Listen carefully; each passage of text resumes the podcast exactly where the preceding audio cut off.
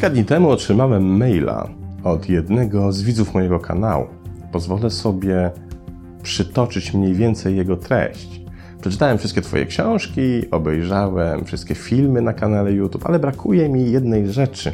Być może to już było kiedyś omawiane, ale wydaje mi się, że nigdy nie wprost. Otóż, dlaczego pożądamy domu, samochodu, pozycji i tym podobne? Czy to kwestia genów, że prawdziwy mężczyzna powinien mieć rumaka i zamek? Dlaczego pożądamy rzeczy materialnych, pomimo iż na zdrowy rozsądek to nam się kompletnie nie opłaca? Mail kończył się hasłem, że gdybym szukał inspiracji, to chętnie jego autor obejrzałby to, co mam na ten temat do powiedzenia. Przyjrzyjmy się zatem posiadaniu, właściwie jego imperatywowi, czyli wewnętrznej sile pchającej nas do poczucia własności. Prawdą jest to, co pisze autor maila. W wielu przypadkach własność nam się po prostu nie kalkuluje, jest ekonomicznie nieuzasadniona. Kiedy wynajmujesz dom, to psujący się w nim kran jest kłopotem właściciela, od którego oczekujesz takiej sytuacji reakcji. Kiedy dom jest Twój, to zepsuty kran jest wyłącznie Twoim problemem. Wynajęte mieszkanie nie wiąże Cię na stałe z miejscem, w którym mieszkasz. W każdej chwili możesz wypowiedzieć umowę i przenieść się do innej dzielnicy, innego miasta czy też innego kraju. W przypadku posiadania domu i do tego w 30-letnim kredycie, siłą rzeczy jesteś skazany na co najmniej 30-letnie trwanie w tym samym miejscu. Przecież firma, dzięki której otrzymujesz dochody pozwalające ci na spłacanie rat, może przestać istnieć w ciągu najbliższych 2-3 lat. Przecież rynek jest pod tym względem wyjątkowo dynamiczny. 30-letnie spłacanie rat nie bierze tej dynamiki pod uwagę. Po prostu trzeba płacić. Czy cię na to będzie w przyszłości stać, czy też nie. Autor maila pisze o rumaku i zamku, co siłą rzeczy zwraca naszą uwagę na przeszłość, bo gdzieś podświadomie czujemy, że właśnie tam musi się skrywać źródło tego imperatywu. I słusznie, ponieważ imperatyw posiadania jest naszą cechą dziedziczną. I to zarówno w rozumieniu kodu DNA z zapisanymi informacjami z czasów jaskiniowych, jak i przekazu rodzinno-kulturowych wzorców, które socjalizowaliśmy w dzieciństwie i to nie tylko przy rodzinnym obiedzie. Przyjrzyjmy się najpierw pierwszemu źródłu, czyli czasom, w którym nasi owłosieni przodkowie walczyli o przetrwanie. Wówczas zgromadzone na zimę zapasy żywności i ubrań, dostęp do źródła wody czy lokalizacja na obszarze obfitującym w zwierzynę, którą można upolować i zjeść, decydowały o przeżyciu. Posiadanie zasobów było równoznaczne ze wzrostem szansy na przetrwanie. To zaś nie tylko wpływało na nasze poczucie bezpieczeństwa, ale również konsekwencji na nasz status. Podobnie jak to, czy było się w posiadaniu partnerki czy partnera, w posiadaniu potomstwa, czy też jaskini, stanowiącej ochronę przed aurą i dzikimi zwierzętami. Im zaś stan posiadania wzrastał, tym rósł również nasz społeczny status. Mówiąc inaczej, mieliśmy wówczas w stadzie czy też plemieniu po prostu więcej do powiedzenia. Co otwierało możliwości decydowania nie tylko o sobie, ale też o innych, a to już stanowi przecież przedsionek władzy. Mamy zatem przed sobą prosty ciąg przyczynowo-skutkowy. Posiadanie powodowało wyższy status, ten zaś wiązał się z władzą. Co więcej, jak trafnie zauważa David Rock w znakomitej książce Twój mózg w działaniu, status to istotny motor naszego zachowania w pracy i w wielu innych życiowych okolicznościach. Jeśli mamy poczucie, że nasz status podnosi się nawet niewiele, to uruchamia się nasz układ nagrody. Gdy mamy poczucie, że nasz status obniża się, to uruchamia się układ zagrożenia. Ale status jest związany nie tylko z pobudzaniem ośrodka przyjemności. Ma on związek również ze zjawiskiem hipergamii, której źródła leżą również w czasach jaskiniowych sam jednak mechanizm działa z taką samą siłą we współczesnych czasach. Co to takiego ta hipergamia?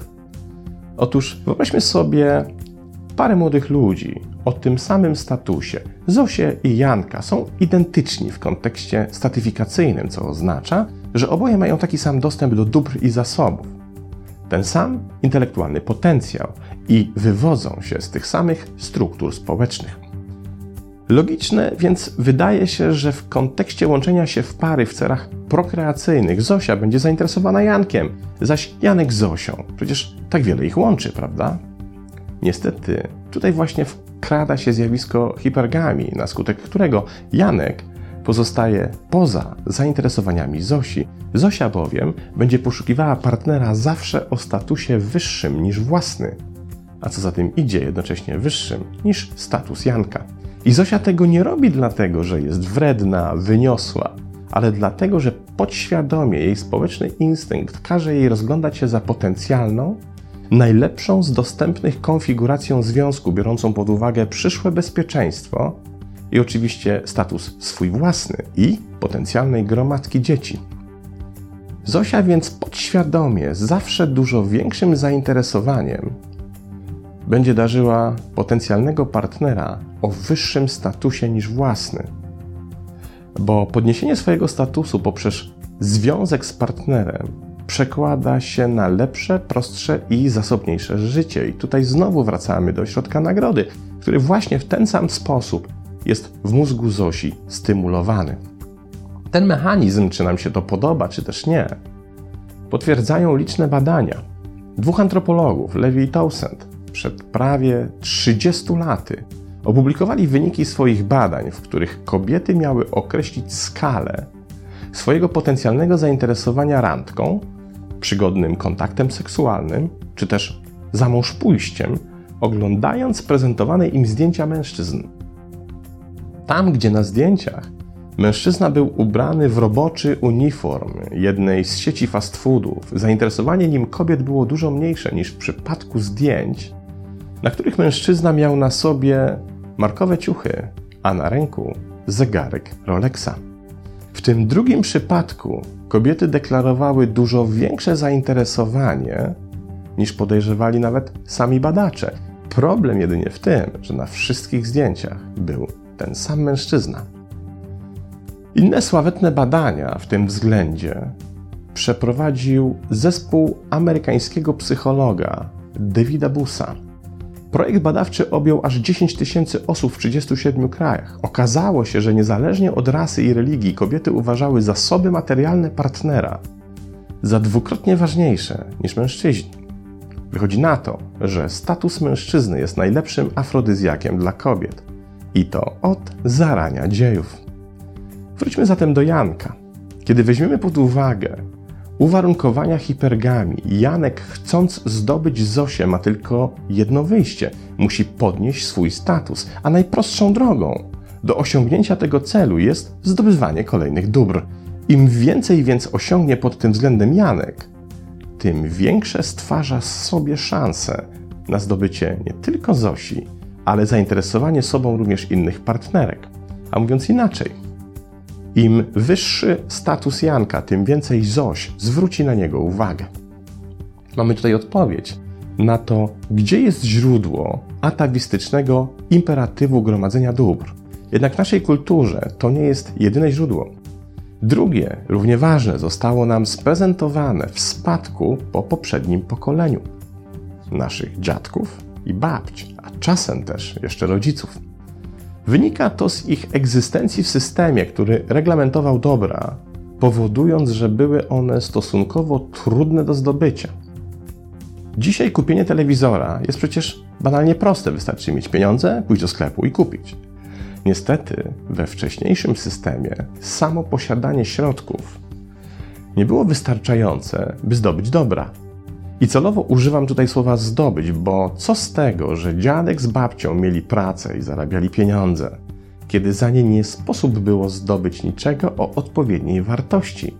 Bo albo tego po prostu nie było na rynku, albo też było zarezerwowane dla sieci układów i znajomości.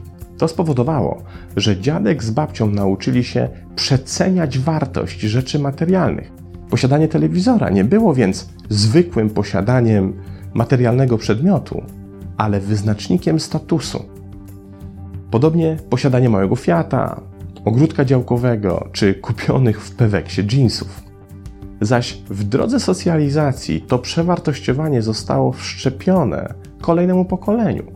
To dlatego dzisiejsi czterdziestolatkowie wciąż posiłkują się przekonaniem, że należy koniecznie posiadać na własność dom, samochód czy cokolwiek innego, mimo iż z ekonomicznego punktu widzenia taniej wychodzi, kiedy zamiast posiadania te artefakty po prostu się od kogoś wynajmuje. Zresztą kult własności to nie jedynie domena poprzedniego systemu państw e, wschodniej Europy. Rozwijał się również na Zachodzie, tyle że na skutek innych okoliczności. Dla przykładu, pokolenie amerykańskiego konsumpcjonizmu, inicjowane tuż po II wojnie światowej, zaszczepiło w wielu głowach imperatyw posiadania domku na przedmieściach, kuchennego robota czy dużego rodzinnego samochodu. Wróćmy jednak do samego imperatywu posiadania. Mamy zatem dwie odpowiedzi na pytanie o imperatyw własności. Pierwsza dotyczy statusu i związanych z nim profitów, druga strachu przed utratą czegoś, co w istocie przewartościowujemy, posiłkując się przekonaniami odziedziczonymi z poprzedniego pokolenia. Jednak w mailu widza mojego kanału jest jeszcze jedna intrygująca rzecz. Otóż to, dlaczego takiego maila do mnie napisał? A napisał, bo sam czuje, że z tym posiadaniem coś jest nie tak, że kiedy się poddajemy temu imperatywowi, trochę działamy wbrew sobie. Dokładnie tak, bo koncepcja posiadania, czyli stwierdzenie ja posiadam coś, jest tylko połowiczne. Pod spodem bowiem skrywa się jego cień, a mianowicie konstatacja, że za każdym razem, kiedy coś posiadasz, to coś posiada również ciebie. Pokażmy to na prostym przykładzie. Oto Karol, który wybiera się na przyjęcie. Jednocześnie Karol spodziewa się ważnej przesyłki i liczy na to, że zostanie ona mu dostarczona, dopóki jest jeszcze w domu. Jednak kurier się spóźnia, a Karol nie może już dłużej czekać. Wychodzi z domu i kiedy jest tuż przed wejściem na przyjęcie, dzwoni kurier, że ma dla niego tę ważną paczkę. Po krótkiej telefonicznej rozmowie okazuje się, że kurier jest dokładnie na tej samej ulicy co Karol. Karol postanawia więc odebrać od kuriera paczkę, no i już trudno pójść na przyjęcie razem ze swoim pakunkiem. Dość sporym pakunkiem. Karol wchodzi więc na przyjęcie. Wyjaśnia gospodarzowi niezwykłą, zaistniałą sytuację i kładzie swoją dużą paczkę w przedpokoju, udając się na salony. Co się jednak dzieje w jego głowie? Czy aby na pewno będzie mógł ze spokojem oddać się atmosferze przyjęcia? No nie do końca, bo cały czas z tyłu głowy będą się w nim kołatały myśli. Co tam słychać u mojej paczki? Czy jeszcze stoi tam, gdzie ją zostawiłem? Czy nikomu nie przeszkadza? Czy ktoś jej nie wziął za przygotowane do wyrzucenia śmieci i po prostu nie wyrzucił? I tak dalej, i tym podobne. Paczka będzie po prostu zajmowała jego myśli, powodując niejako, że poczuje się do niej przywiązany. Tutaj wszyscy się bawią, relaksują i oddają tańcom, a on niestety wciąż zaprzątnięty jest swoją paczką. Które to zaprzątnięcie znacznie potrafi zepsuć zabawę, prawda? A teraz po wyższym przykładzie pod słowo paczka wstawmy dowolny materialny obiekt, przedmiot naszego posiadania. Ten system działa zarówno w przypadku naszego telefonu komórkowego, na którego smyczy jesteśmy uwiązani, jak i zakredytowanego domu czy leasingowanego samochodu. Jednak kiedy się temu uważniej przyjrzymy, to okazuje się, że mechanizm uwięzi działa również w przypadku tych artefaktów, w których posiadanie weszliśmy bez jakichkolwiek dodatkowych zobowiązań. Te zobowiązaniami absorbują nas po prostu na dłużej. Imperatyw posiadania popycha nas do gromadzenia dóbr, których prędzej czy później stajemy się niewolnikami, obrastamy nimi przez lata i jedynie w sprzyjających okolicznościach orientujemy się jak bardzo. Taką okolicznością jest na przykład przeprowadzka, bo dopiero wtedy orientujemy się, jak wiele zupełnie niepotrzebnych rzeczy zgromadziliśmy. I to tylko dlatego, że chcieliśmy je po prostu mieć, Bo jak mówi Kubuś Puchatek, ten balonik tak naprawdę nie jest mi potrzebny, ale bardzo chciany. I my również posługujemy się tą ideą. Bardzo chcemy naszych baloników, świecidełek, samochodów i domów. I często nie zdajemy sobie sprawy z tego, że nasze chcenie nie tylko jest irracjonalne, ale tak naprawdę nawet nie nasze, bo sprezentowane nam jako społeczny wdruk. Przewartościowania aktu posiadania lub jako atawistyczne dziedzictwo potrzeby podnoszenia statusu. Od potrzeby podnoszenia statusu trudno jednak nam się uwolnić, bo jest uwarunkowana społecznie. Na szczęście, gromadzenie dóbr i imperatyw posiadania to nie jedyny sposób, by nasz status podnieść. Istnieją inne, dużo sprytniejsze sposoby, o których już opowiem w kolejnym odcinku. Pozdrawiam!